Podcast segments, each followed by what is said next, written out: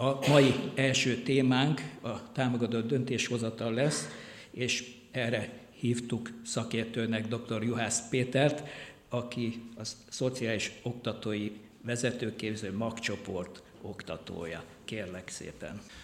Sok szeretettel köszöntöm Önöket, és nagyon köszönöm a szervezőknek a meghívást. Engem Juhász Péternek hívnak, és a, ahogy eh, Jóska is elmondta, a Szemelweis Egyetem szociális vezetőképzésének eh, oktatója vagyok.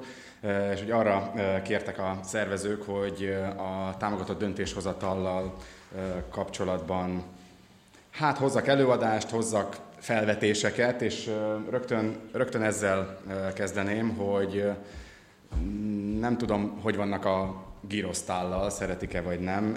Én most nagyjából valami ilyesmit hoztam, hogy a gyrosztálban nagyon sok minden van, van hús, meg zöldség, meg krumpli, meg ilyen, nem tudom én, ez a kenyérféleség, de úgy valamennyire talán összeérnek az ízek. Valami ilyesmire bízom én is, hogy a 3 óra végére ennek a sok-sok mindennek lesz valamiféle egy irányba mutató eredője. Nagyon-nagyon sok minden, nagyon sok gondolatot hoztam magammal, ebben lesz a morálfilozófiától a gyermekvédelmi törvény végrehajtási rendeletén át inkluzív felsőoktatási jó gyakorlatig mindenféle.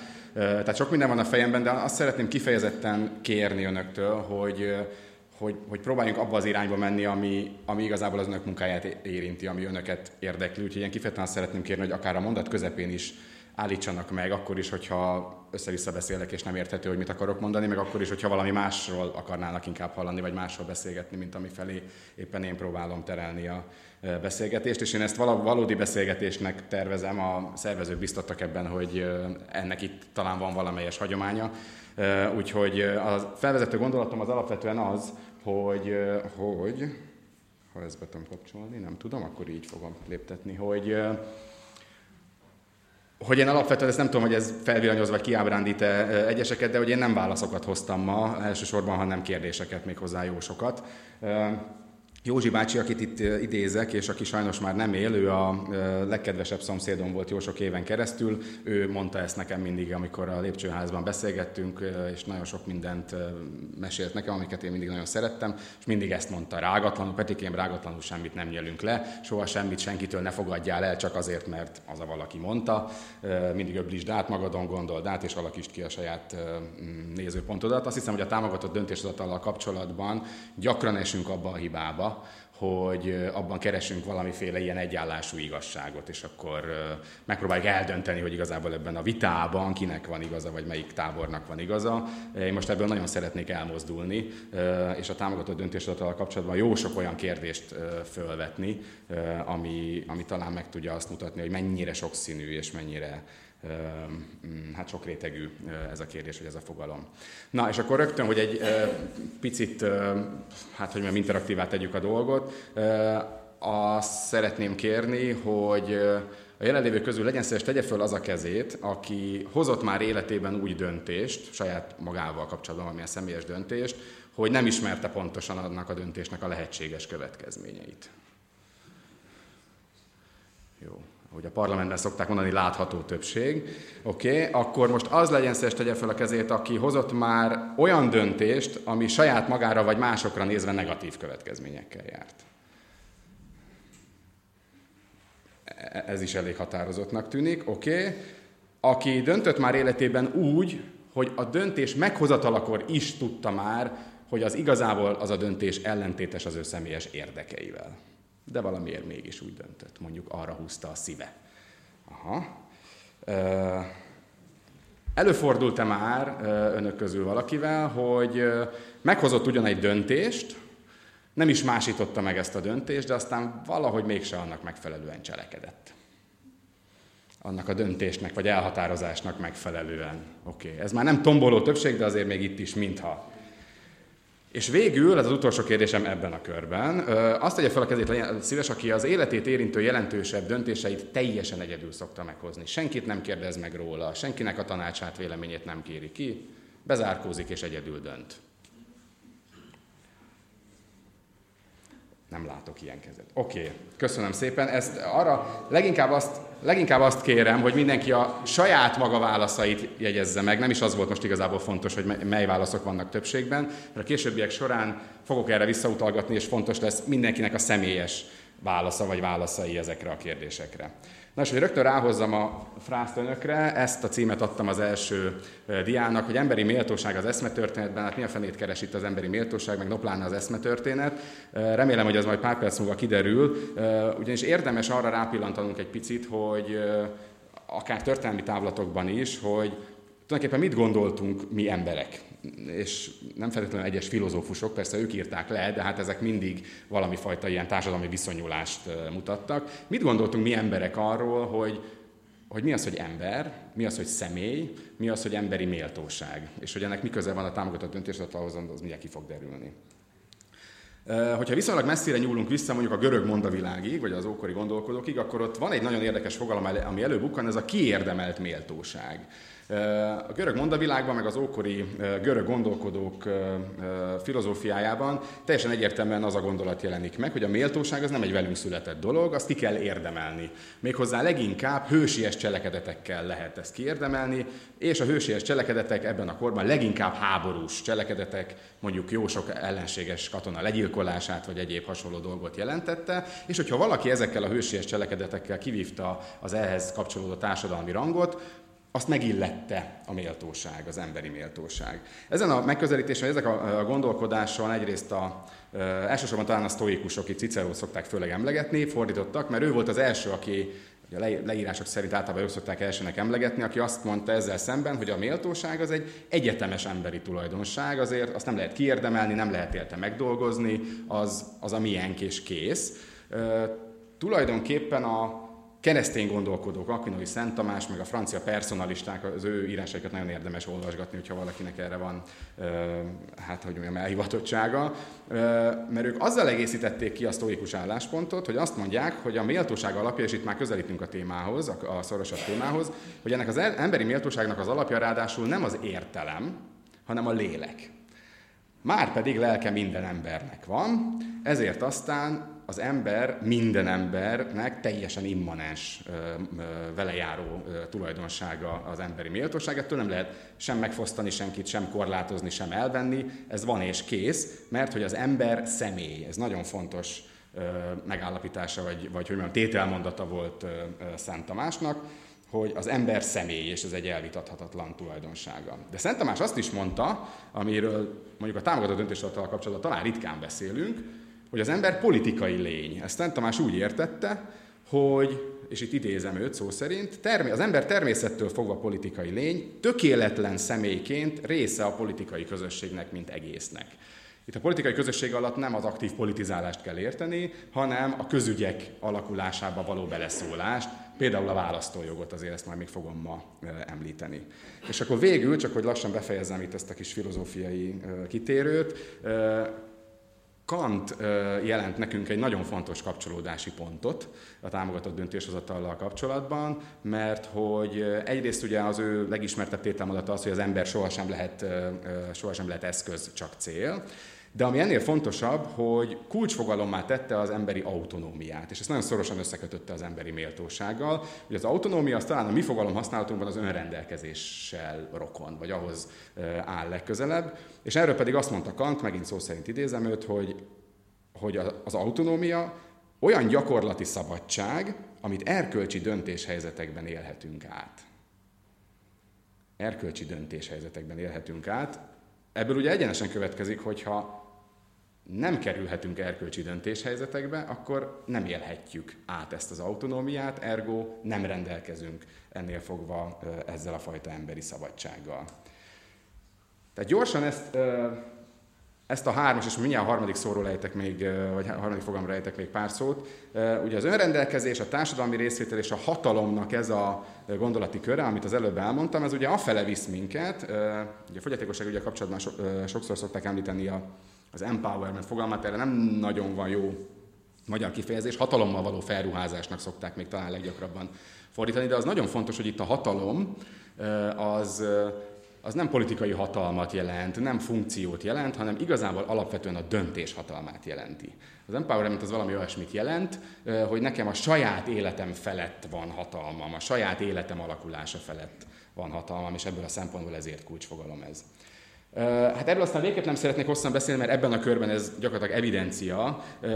Csak azt a párhuzamot szeretném megmutatni, hogy ami amit az előbb elmondtam, ebből úgy kirajzolódik, vagy úgy tűnik, hogy kirajzolódik egy ilyen lineáris fejlődés. Hogy ugye onnan indultunk ki, hogy érdemen szerzett méltóság, a Tajgetoszt nem is említettem, ugye, hogy annak egy nagyon erős következménye volt a társadalomból való kirekesztettség, és ugye eljutottunk, vagy legalábbis bizonyos gondolkodók írásait olvasgatva úgy tűnhet, hogy eljutottunk már a, az egyenlő emberi, az egyetemes emberi méltóságig, a társadalomban való részvételig, az önrendelkezésig.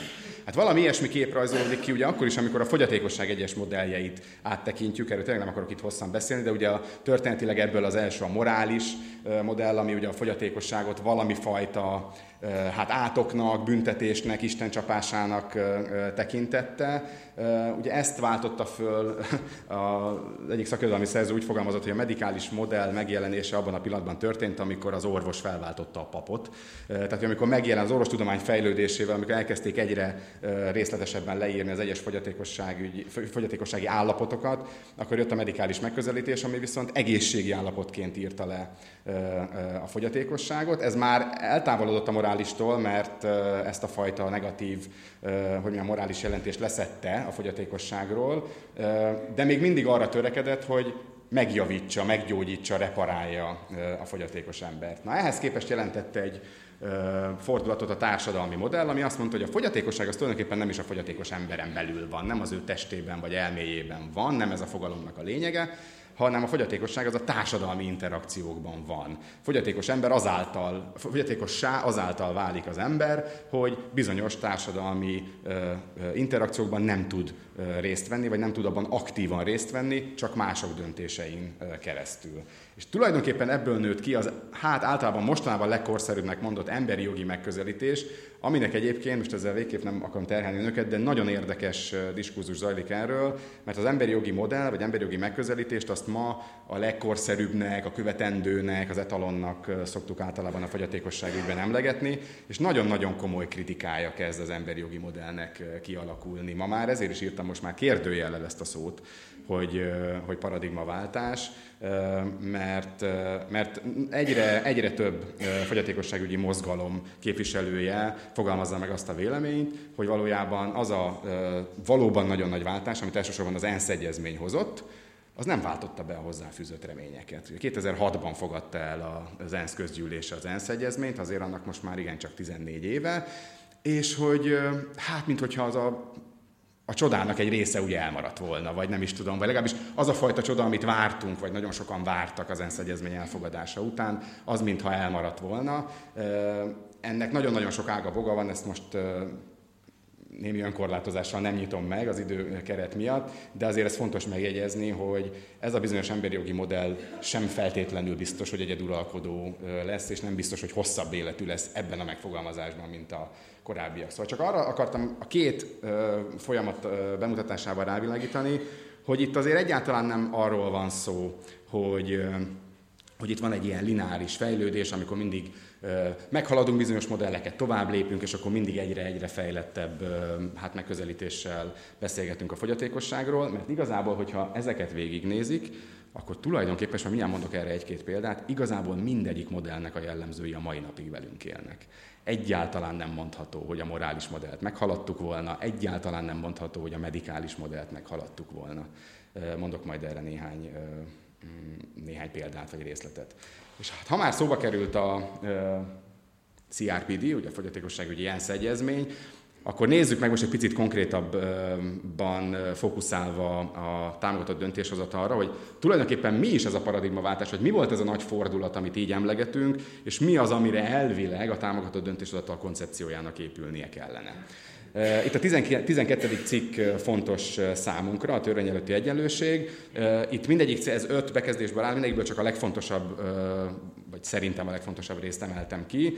Az első azt mondja, hogy a fogyatékosság elő személyeknek joguk van ahhoz, hogy a törvény előtt mindenhol személyként ismerjék el őket. Ugye emlékeznek erre a eszmetörténeti előzményre, hogy ez a személy, ez hogy az ember nem feltétlenül személy, vagy bizonyos gondolkodók írásaiban nem feltétlenül személy. Itt egyértelműen hitet tesz az ENSZ egyezmény emellett, hogy a, a fogyatékos embert személyként kell, hogy a törvény előtt elismerjék, majd erre mindjárt kitérek még. Itt egy picit muszáj megállni, és most látom, hogy nem látják annyira nagyon jó, de ott pirossal van kiemelve egy bizonyos szövegrész. A magyar fordításban az szerepel, hogy a fogyatékosság élő személyeket másokkal azonos alapon illeti meg a jog, illetőleg cselekvőképesség. Itt egy pillanatra szeretnék csak megállni. Ugye a magyar jogrendszerben ez két külön fogalom, a jogképesség, illetve a cselekvőképesség. Ezt úgy nagyjából a magyar nyelvre lefordítva, és egy picit, egy picit leegyszerűsítve, azt mondhatnánk, vagy a mi szakmánk nyelvére picit lefordítva azt mondhatnánk, hogy a jogképesség az arra tesz képessé, hogy mások engem jogokkal ruházzanak fel, vagy ilyen jogoktól megfosszanak, vagy meghatározzák azokat a feltételeket, hogy bizonyos jogokkal milyen esetekben rendelkezhetem, és milyen esetekben nem. A cselekvőképesség ehhez képest arra tesz képessé, hogy ilyen jogokat én magam szerezzek magamnak, ruházzak át, vagy mondjak le ilyen jogokról. Ugye érezzük a különbséget. És ez azért nagyon izgalmas, mert a világ legtöbb jogrendszerében ez nem két különálló fogalom. Ez egy. És ezért az ENSZ egyezmény fordításakor 2007-ben, én pont akkor kerültem a minisztériumba, egy nagyon izgalmas időpillanatban, elképesztő viták zajlottak arról, hogy ennek a magyar fordítása, ami aztán jogszabályban fog megjelenni, miként legyen. Ugyanis az angol szövegben itt a legal capacity kifejezés szerepel, ami egy egységes fogalom, hát azt jogképességnek lehet fordítani, de az angol jogban nincs olyan, hogy cselekvőképesség, ezért, ezért aztán nincs is rá szavuk. És Hát itt ment a vita. Az államigazgatás egyértelműen azon az állásponton volt, hogy itt csak a jogképesség szó szerepeljen. Na de hát az ENSZ egyezmény szövegezői, akik között történetesen magyar szakértő is ült, meg a, fogyatékos, a, a hazai fogyatékosságügyi mozgalmak képviselői ezzel ellen nagyon élesen tiltakoztak, mondván, hogy ez teljesen ellentétes az ENSZ egyezmény céljával. Hát pont az a lényege ennek a mondatnak, hogy ide a cselekvőképesség szó kerüljön. És csak a cselekvőképesség elsősorban.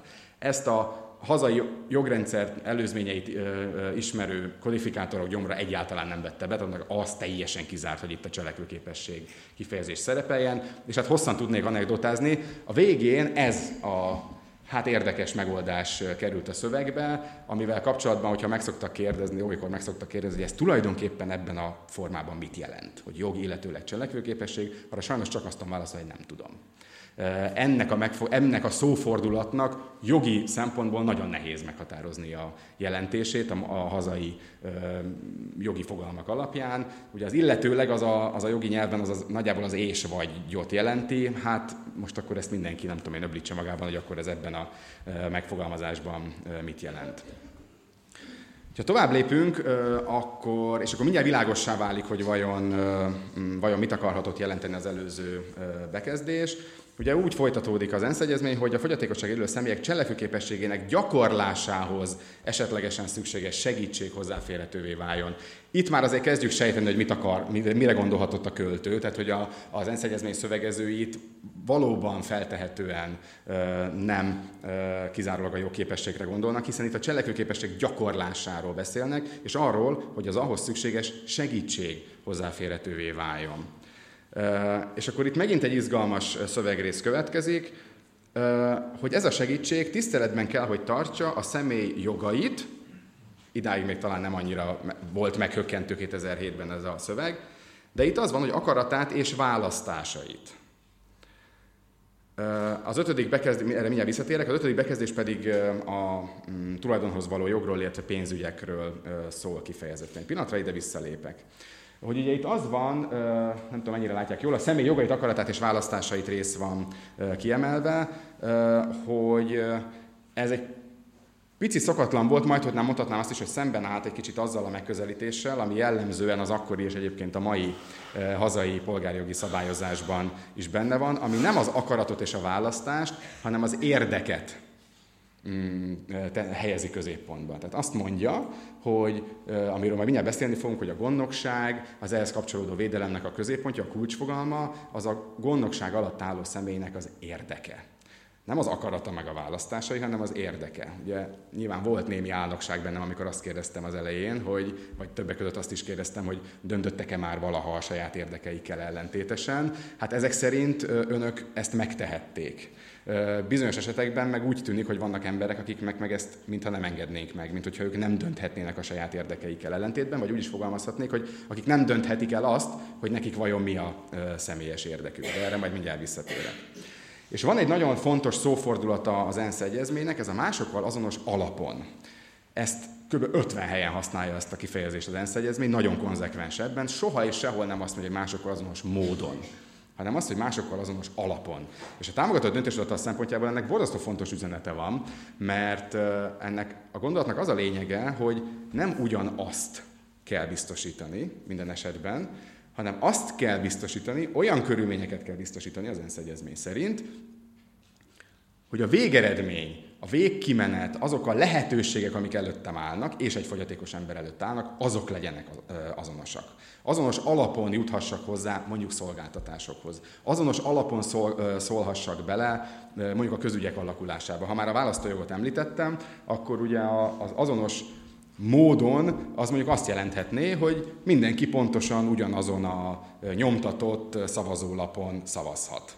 Na de mondjuk egy vakember esetében ez nem felelne meg a másokkal azonos alapon kitételnek, hiszen ő azt nem látja, nem tudja hova rakhatja az X-et, stb. stb. A másokkal azonos alapon ebben az esetben a szavazásnak az akadálymentesítését jelenti, hogy ezt az egy konkrét példát mondjam. Na és akkor van itt egy nagyon fontos, és nagyon, szerintem sok szempontból nagyon izgalmas, és nagyon-nagyon sok mindent felforgató dokumentum, ez az úgynevezett hát general comment, általános kommentárnak mondjuk talán leginkább. Az ENSZ egyezmény nemzetközi végrehajtását nyomon követi és felügyeli egy nemzetközi testület, amelyben független, már független úgy értem, hogy nem kormányzati szakértők ülnek, és alapvetően azt figyelik, azzal kapcsolatban gyűjtenek információt, hogy az egyes államok hogyan hajtják végre, hogyan implementálják az ENSZ egyezményt. És ez a testület időnként, ennek semmiféle kötelezettsége meg rendszere nincsen, ez abszolút a testület saját döntésétől függ. Időnként kiad egy ilyen általános kommentárt, ami tulajdonképpen azt a célt szolgálja, hogy az egyezmény egyes cikkeinek az értelmezését segítse, meg azt alátámassza, hogy milyen célból született az az adott pont, mi volt a jogalkotói szándék, ugye szoktuk ezt a hazai szabályozásoknál mondani. És hát önmagában nagyon erős üzenet az, hogy a leges-leges legelső ilyen általános kommentár, amit a, ez a testület kiadott, az éppen a 12. cikkkel kapcsolatban volt. Nyilván már ennek van egy erős üzenete. Na és akkor ebben elég sok minden le van írva, amitől elég sokan, már bocsánat a kifejezésért, hátas dobtak, és azóta is vita zajlik róla, és szerintem nagyon-nagyon fontos, hogy, hogy, hogy minél többször beszélgessünk erről. Na, akkor vágjunk bele. Az egyik, amit, amit ez a dokumentum mond, az az, hogy a fogyatékosság emberjogi alapú modellje a helyettes döntéshozatali paradigmától a támogatott döntéshozatalon alapuló paradigma felé való elmozdulást jelent. Itt két dologra hívom fel a figyelmet. Az egyik, hogy nem jogintézményt mond, hanem paradigmát. A másik, hogy nem azt mondja, és majd mindjárt lesz még ennél radikálisabb is, nem azt mondja, hogy a helyettes döntéshozatali paradigma, ugye ez a gondnokságot jelenti lényegében, a helyettes döntéshozatali paradigma mellé legyetek kedvesek beúsztatni a támogatott döntéshozatalt is.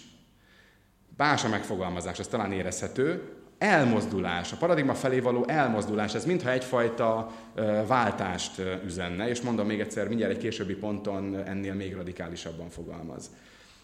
És hát azt a vitát, ami az akkori érdekvédők és az államigazgatási szakemberek között volt, azt elég nyilvánvalóan eldönti, vagy legalábbis a maga oldaláról eldönti. Ugyanis azt mondja, hogy a jogképesség magába foglalja a képességet arra, hogy valaki a jog birtokosa és a törvény szerinti gyakorlója legyen. Tehát teljesen egyértelműen rögzíti, hogy igenis a cselekvőképességet is értettük az alatt a mondat alatt a 12. cikkben.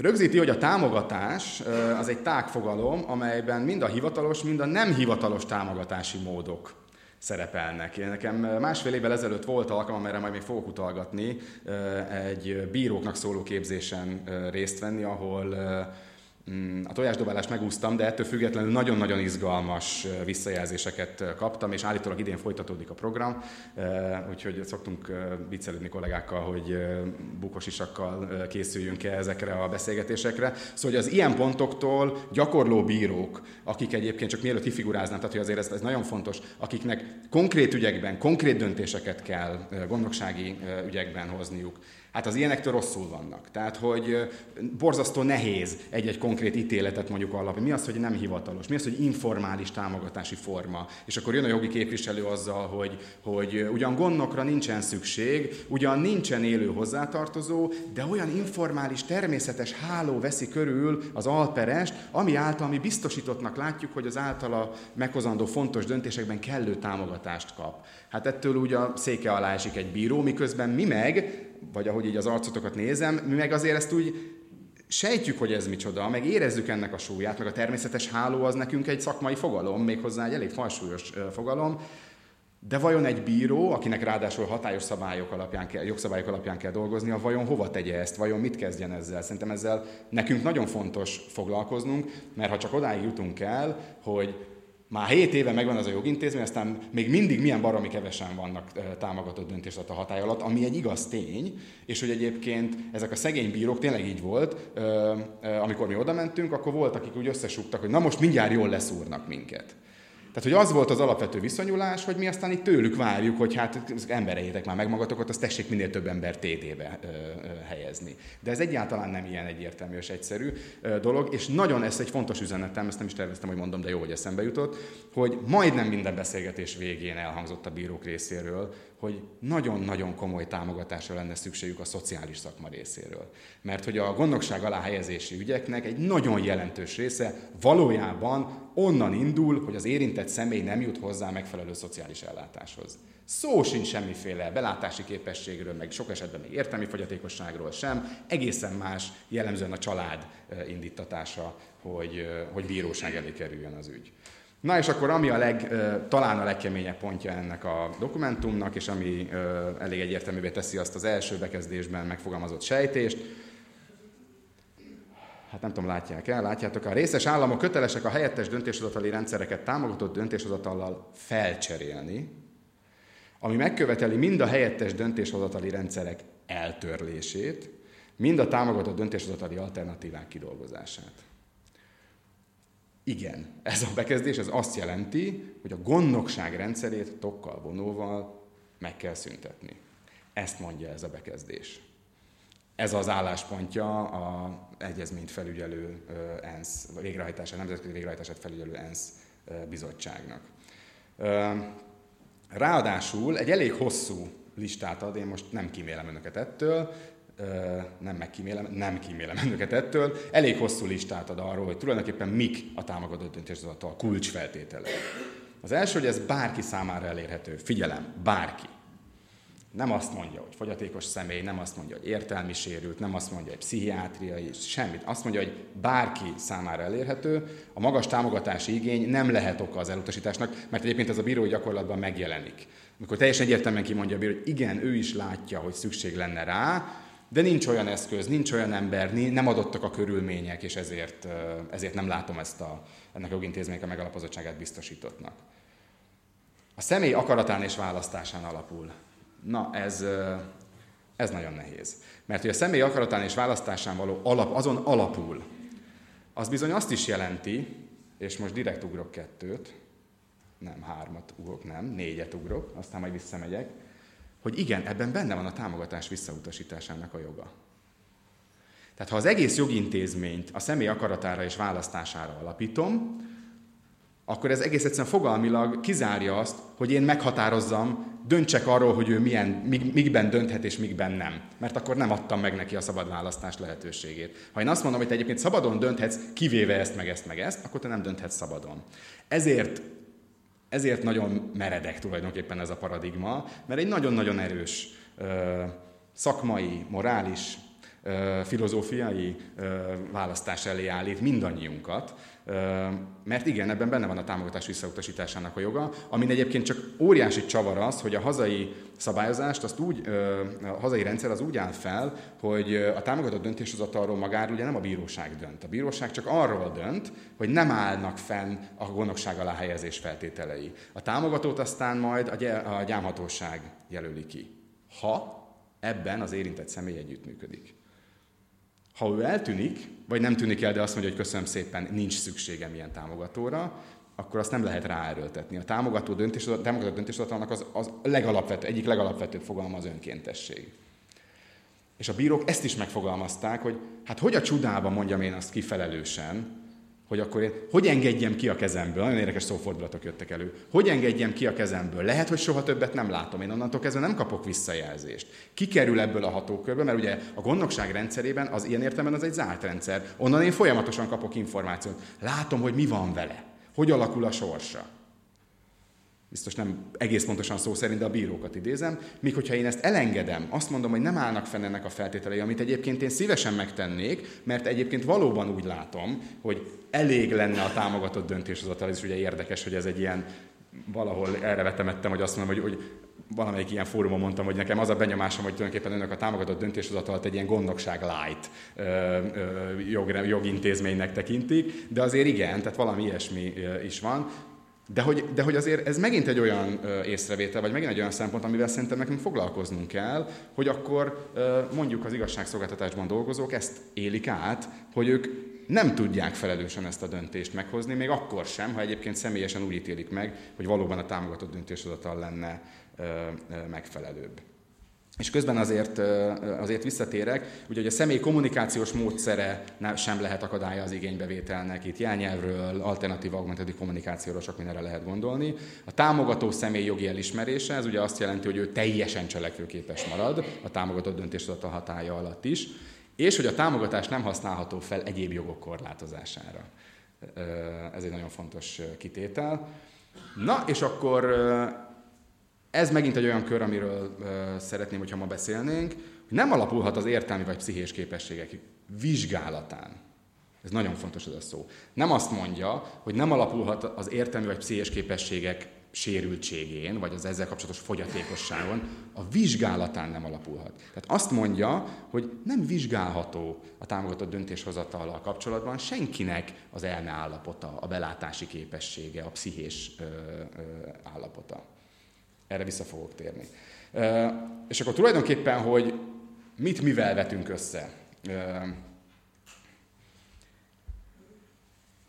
Akinek van kedve csak ilyen bemondási alapon, kíváncsi vagyok a, a tapasztalatukra vagy meglátásukra, hogy a gondnoksági rendszernek, a gondnoksági jogintézményének mi a célja, mi az alapvető célja, miért van rá szükség. Vagy ha azt gondoljuk, hogy nincs is rá szükség, lehet, hogy vannak a teremek, akik azt gondolják, miért van mi a mozgatórugója? Mi indítja el, vagy mi indította el? Tessék? Biztonság. Aha. Mi lehet még? Tessék? Védelem. Aha. Kinek a védelme? Igen, ez jó kérdés. Meg a mitől való, meg mit, mit? Tessék? Érdek. Aha. Oké, biztonság, védelem, érdek. Érdekvédelem, össze is kötötted a kettőt. Oké. Hát ugye a gyermekvédelmi törvénynek a végrehajtási rendelete az ezt egyértelműen meg is fogalmazza. Azt mondja, hogy a gondnokság szükségessége különösen akkor áll fenn, hogyha a gondnokság alá helyezendő személy személyi és vagyoni érdekvédelme csak ezzel a jogintézménnyel biztosítható. És akkor mit, megint visszahozom, már kivetítettem, de visszahozom azt a pontot, emlékeztek a, a általános kommentárból. Azért fontos, mert úgy kezdődik a mondat, majd a, egy későbbi dián az egész mondatot ki fogom vetíteni, de most szándékosan emeltem csak ki. Tehát a, ez az általános kommentár is azt mondja, hogy szükség van ilyen fajta védelemre. Tehát ez nagyon érdekes, hogy nem, nem utasítja el ezt a megközelítést, nem állítja azt, hogy mondjuk a fogyatékos embereknek ne lenne szükségük valami fajta védelemre, de azt mondja, hogy ez csak olyan formában lehet megszervezni, amely azt tiszteletben tartja a személy jogait, akaratát és választásait. Megint csak akaratát és választásait. És ugye nagyon érdekes, hogy itt nem az érdek, amire már utaltam, nem az érdek a kulcsfogalom, hanem az akarat és a választás. Hogyha megnézzük, hogy a helyettesítő döntéshozatalnak mondjuk a gondnokságnak a mi fogalmaink szerint. Mik a főbb jellemzői? Nyilván nagyon sok mindent lehetne felsorolni, most hármat emelek ki. Az egyik, hogy a cselekvőképesség elvonására legalább egyetlen ügy esetében, általában nem egyetlen ügy esetében, de elvonásra kerül. Tehát a, cselek, a, a, a döntésnek a meghozatala, a önálló meghozatala elvonásra kerül. A másik, hogy a helyettesítő döntéshozó személy, tehát aki helyettem dönt, az ő személyét nem én választom meg, sőt, nyilván ez nem cél, meg bízunk benne, hogy többségében nem is, tör, nem is így történik, de akár a szabályozás alapján, akár az én akaratom ellenére is megtörténhet ennek a helyettesítő személynek a kijelölése. Lehet egy olyan személy, az én döntéseimet meghozó helyettesítő döntéshozó személy, aki ellen én kifejezetten tiltakozom. Lehet. A hatályos magyar jogszabályok ezt most megengedik.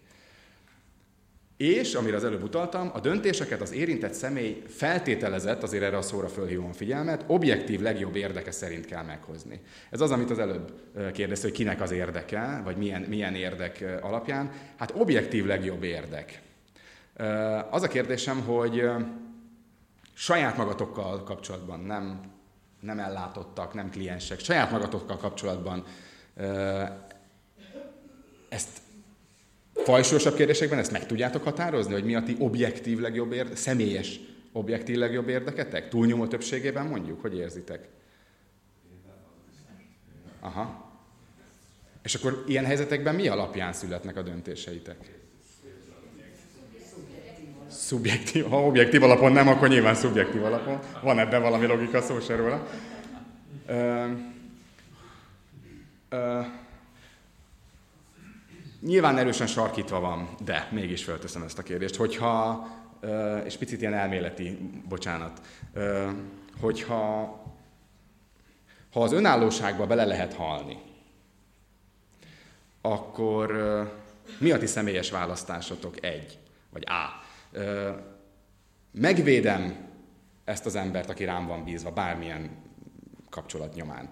Megvédem a haláltól, felvállalva azt, hogy ezért azt az árat fizeti, hogy az egész életét mások függésében kell élnie. Vagy B, önállóságot engedek neki, utat nyitva annak, hogy ezáltal lehet, hogy meghal. Ki az, aki az átmondja, azért arról beszéljünk. Oké, okay, jó, ez nagyon fontos. Mondanál pár szót, hogy miért? Azért, mert az élet a legfontosabb számomra. Aha. Hát az, hogy életben maradjon. Igen. Hasonló?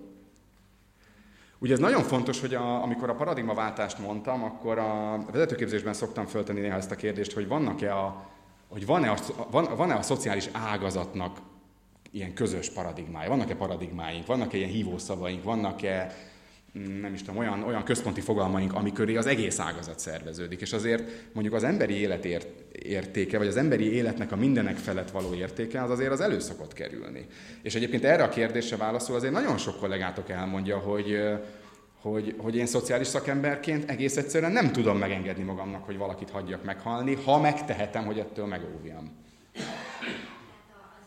Uh-huh.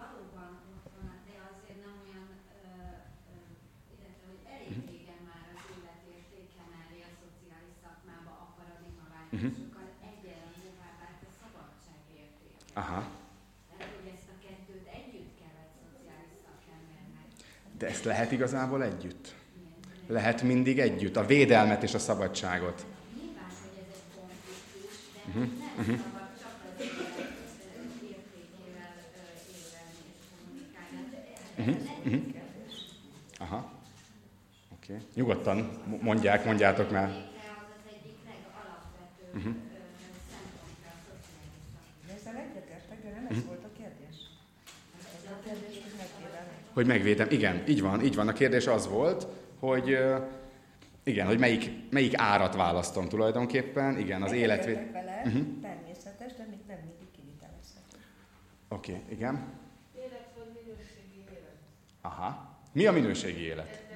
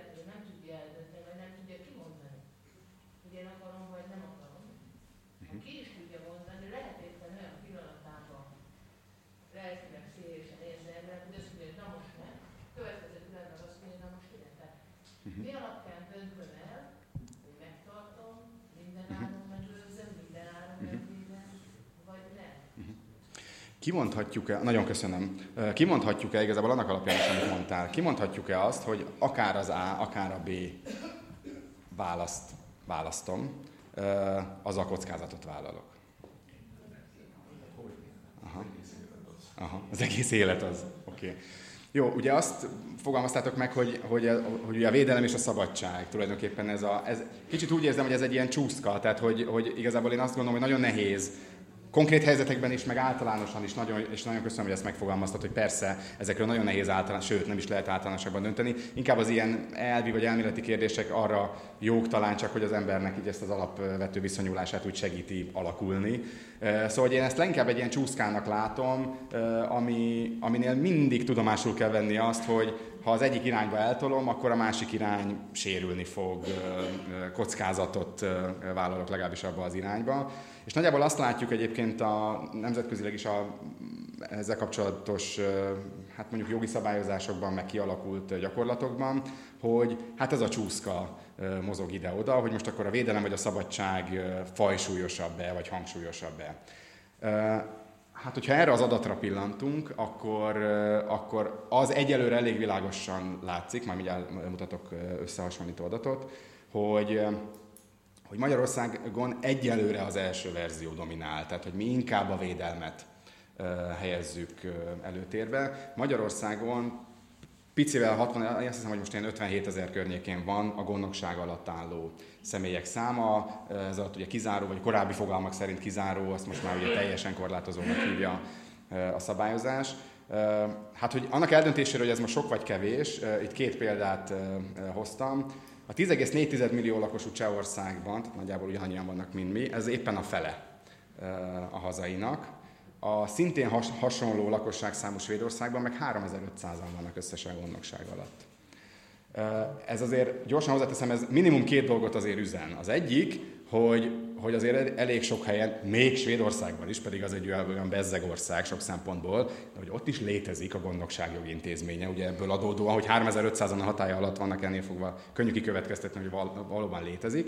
Viszont azért nagyon megdöbbentő, szerintem egyébként a cseh összehasonlító adat is, meg nyilván a, nyilván a svéd is. Azt valószínűleg mindannyian elfogadjuk tényként, hogy feltehetően Magyarországon valamilyen furcsa oknál fogva nem születik sokszor annyi védelemre szoruló ember, mint mondjuk Csehországban vagy Svédországban, tehát nyilvánvalóan valami más oka lehet. Egyébként nem tudom a választ erre, hogy mi az oka, de egy nagyon, legalábbis egy nagyon érdekes megközelítés, vagy nagyon érdekes összehasonlító adat, hogy nálunk nagyon markánsan láthatóan a védelem megközelítése dominál elsősorban. Igen. Lehet tudni, hogy ezek a számok milyen milyen csoportokat tartalmaz, alatt van ezer? A, most az azt érted, hogy, hogy, hogy, hogy, hogy társadalmi csoport... Pszichiátriai... Ez jó kérdés, nem tudom, erre nem tudom a választ. Ennek összehasonlítása is érdekes lehet, uh-huh. mely államok mit gondolnak erről.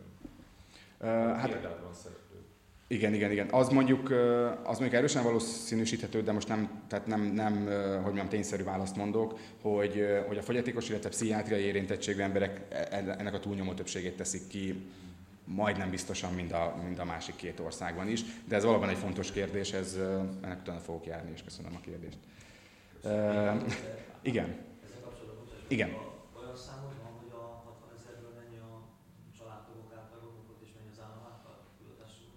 Nem hogy akinek családtagja a gondnok? A... Igen, tehát az, hogy Aha. nyilván ez megosztik, ez nem fontos uh-huh. Tudod nem tudom, nem tudom egyébként, de az fontos számomra, hogy mi, mi, a, mi miatt érzed ezt fontosnak. De része a munkához is hozzáadott, uh-huh. nem ezért Igen. fontosnak, hanem ezt mondjuk sokkal plastikusabb összehasonlítanál, hogy kilomítok mondjuk egy cseh számmal, mert az a lényeg, hogy az A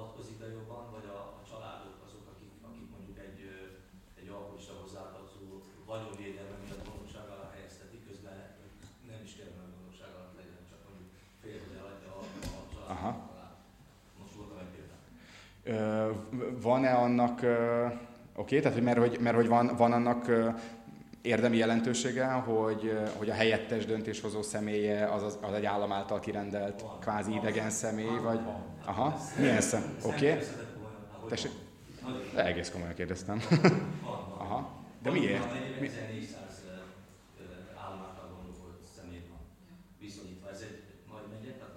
Uh-huh. Uh-huh. Bocs, de azért, azért... Aha. Uh-huh. Uh-huh. Amiatt érzitek markánsnak ezt a különbséget, mert hogy, mert hogy a hozzátartozó jobban ismeri az érintettet, és jobb, inkább feltételezzük róla, hogy az ő érdekei szerint dönt. Elsősorban ezért, hanem a családnak, a Magyarország családnak az érzékenysége az nemzetközi összehasonlításban milyen érdekel. Mert ugye ez egy nagyon fontos kérdés, Aha. hogy a, a családok kezdeményezik a gondosság elhelyezés nagy részét, és hogy ők helytállnak, találnak, vagy az államnak bízzák ezt a feladatot inkább. Uh-huh.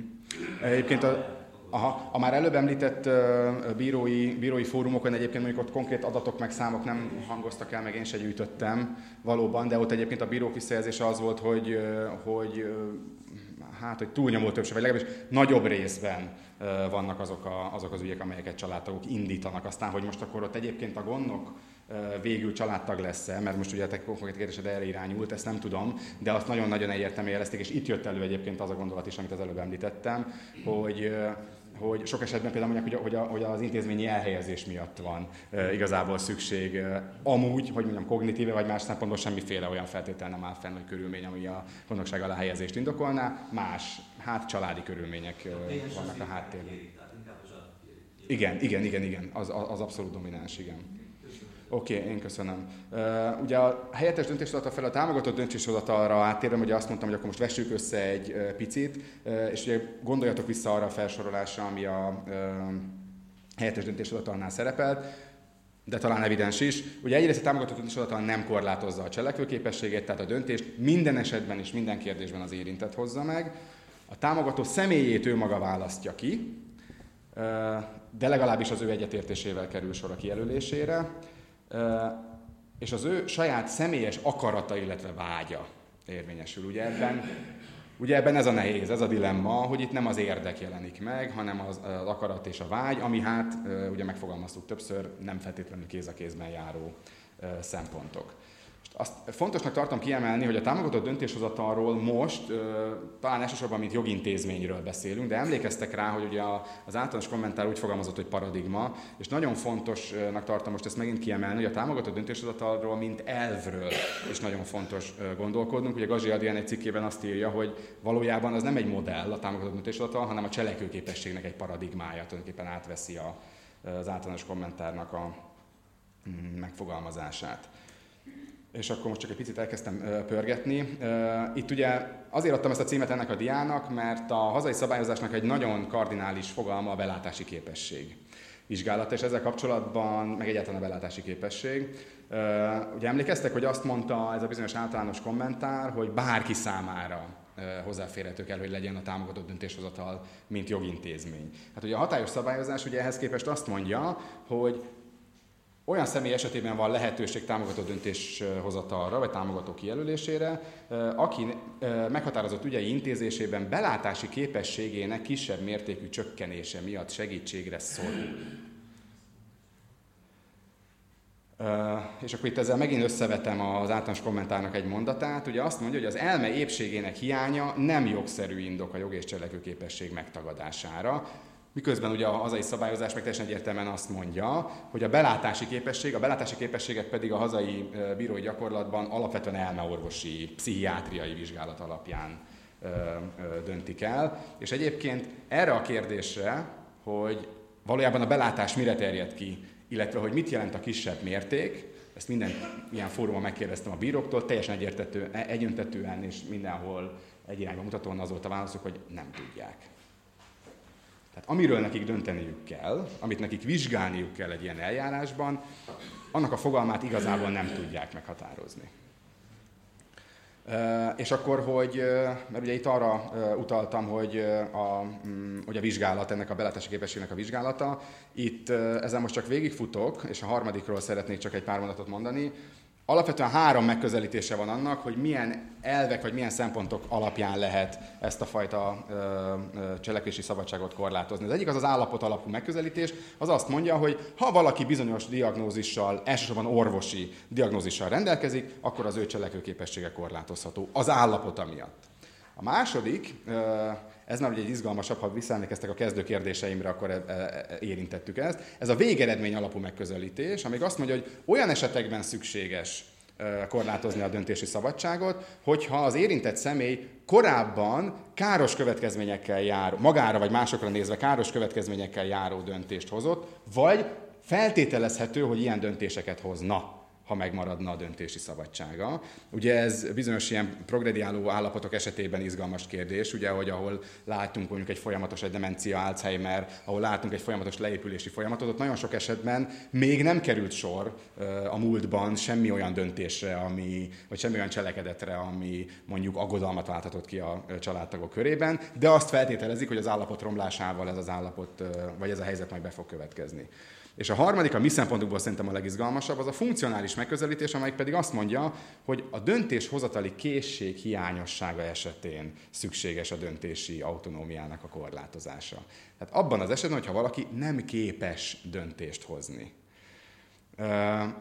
Ezzel kapcsolatban a, van egy állásfoglalás ebben a bizonyos általános kommentárban, amit most már annyit idézek.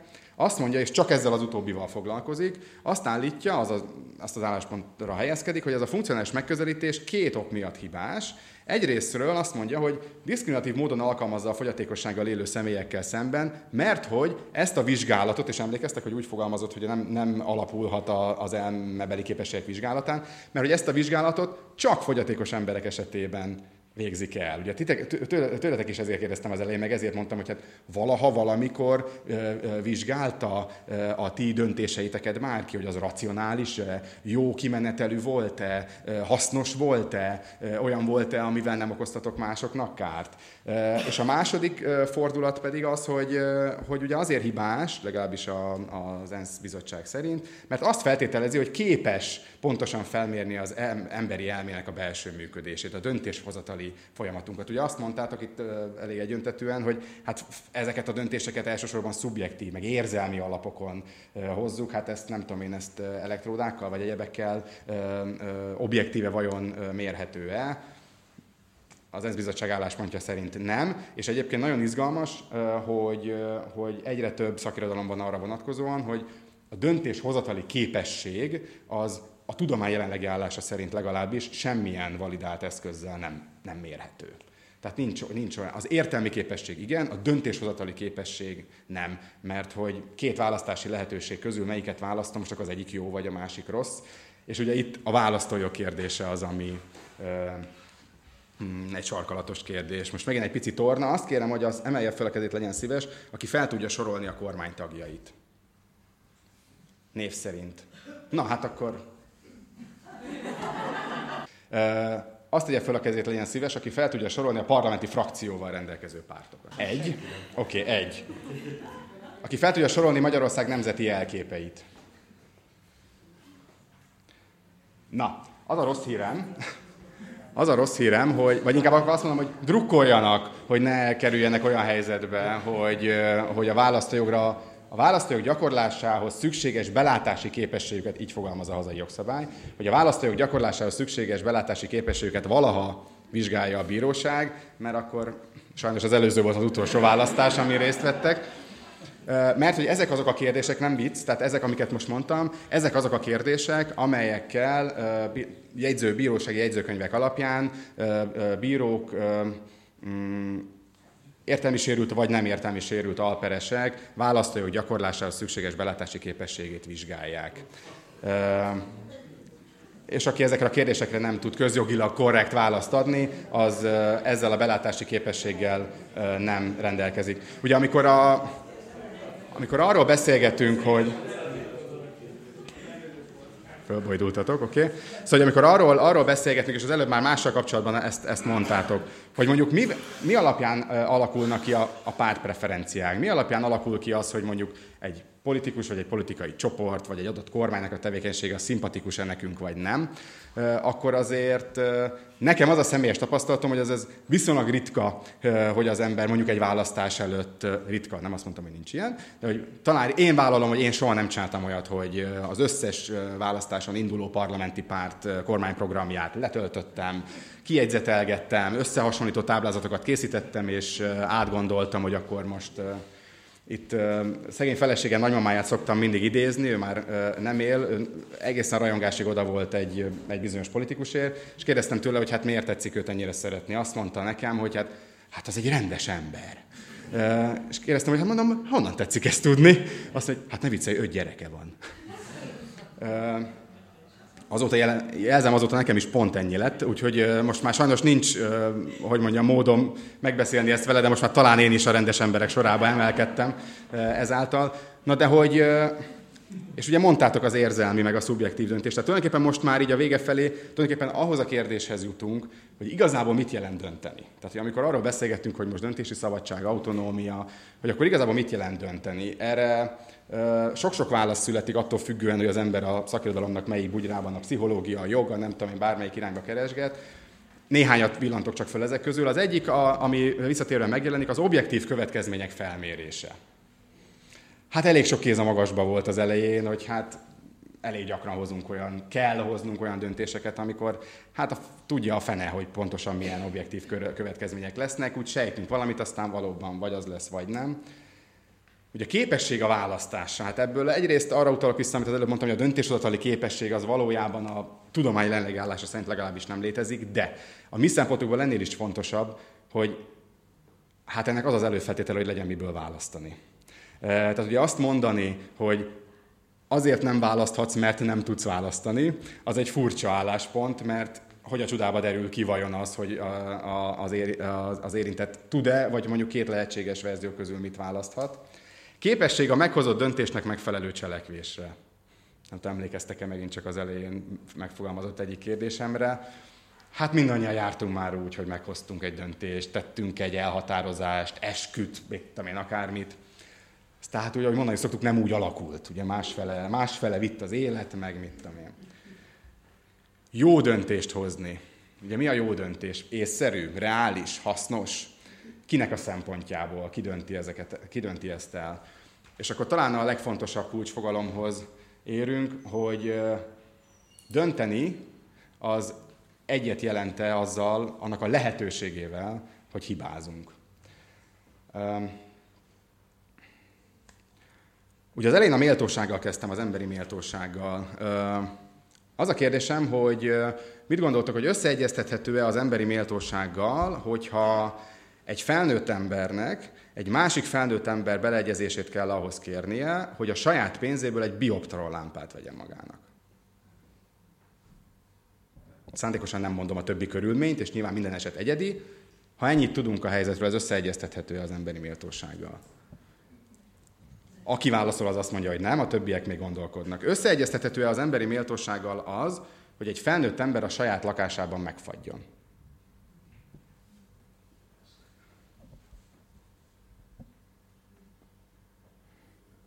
Vagy van -e ennek köze az emberi méltósághoz? Van köze, és összeegyeztethető? Mit gondoltok? Tessék? Össze? Hm. Szerinted nem? Miért nem? Hát, talán a társadalmi szolidaritásnak kell akkor a szintűnek lennie, hogy Aha. senki ne fagyjon meg, nem csak a saját otthonában, sem sehol máshol, uh-huh. de Képzeljétek el, hogy ez egy, ez egy, tulajdonképpen ez egy konkrét példa. Az egyik, azt hiszem, hogy talán a Pécsi ilyen bírói fórumon mm, mondta ezt a konkrét példát nagyon-nagyon nagy hangon egy bírónő, aki azt mondta, hogy neki volt egy, megint a kifejezés, ugye birtokos jelzővel, azt mondta, hogy volt egy, volt egy gondokoltam, ráadásul nem is az ő gondolkoltja, na mindegy, de hogy, de hogy, hogy volt egy ügye, akkor fogalmazunk így, van egy idős néni, akinek demens, akinek az a mániája, hogy bioptron lámpákat vesz. De nem egyet, meg nem kettőt, hanem van konkrét számot mondott, én elhiszem neki, hogy igazat mondott, van 32 bioptron lámpája a néninek. Minden pénzét bioptron lámpákra költi, ha ő rajta múlik, akkor megveszi a 33-at is, ellenben jön a tél, és tűzifát nem vesz magának.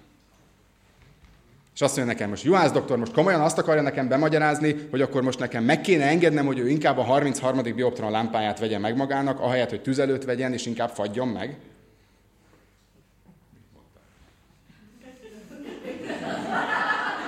Ti mit mondtok? Vegye meg. Tessék? Vegye meg. Vegye meg? Vegye meg. Ne vegye meg. Aha. Ö, csak hogy csavarjak még egyet a provokáción. Összeegyeztethető az emberi méltósággal, hogy egy felnőtt ember a saját hibája következtében egy sziklafalhoz csapódva szörnyet halljon.